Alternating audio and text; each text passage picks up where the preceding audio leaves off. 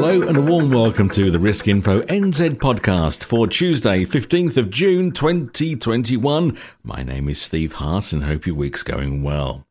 Industry training and support firm My Solutions has formed alliances with Kiwi Advisor Network and Prosper Group to broaden the aggregation and services options for independent advice business owners. Kiwi Advisor Network and Prosper Group are fee based services that provide a range of business support offerings to advisors, primarily in the lending area, in addition to compliance, software, and mortgage broking. Keith Kerr, who's a director at My Solutions, says the move is a game changer for the multidisciplined advisor who wants to increase their mortgage book. This Risk Info NZ weekly news podcast is brought to you by Partners Life. Contact us on 0800 145 433 to find out how we can support you to achieve your licensing requirements. Welcome back. AIANZ has announced a string of key appointments this week as it bolsters its support to advisors and clients across the country.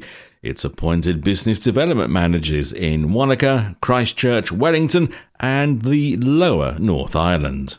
And Massey University has launched a financial capability practitioner course for those seeking to enhance their practice in the sector.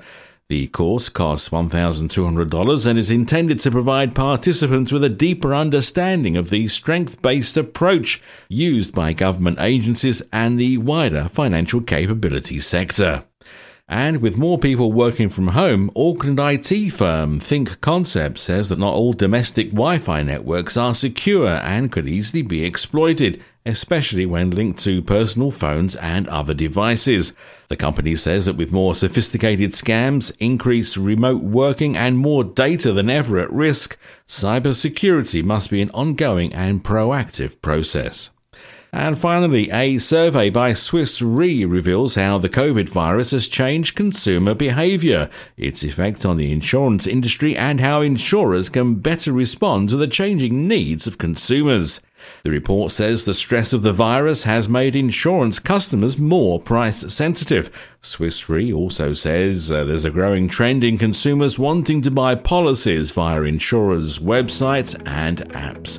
And that's it for this edition of the Risk Info NZ podcast. Do please keep up to date at riskinfonz.co.nz. My name is Steve Hart. I'll see you next week. This Risk Info NZ weekly news podcast was brought to you by Partners Life. Contact us on 0800 145 433 to find out how we can support you to achieve your licensing requirements.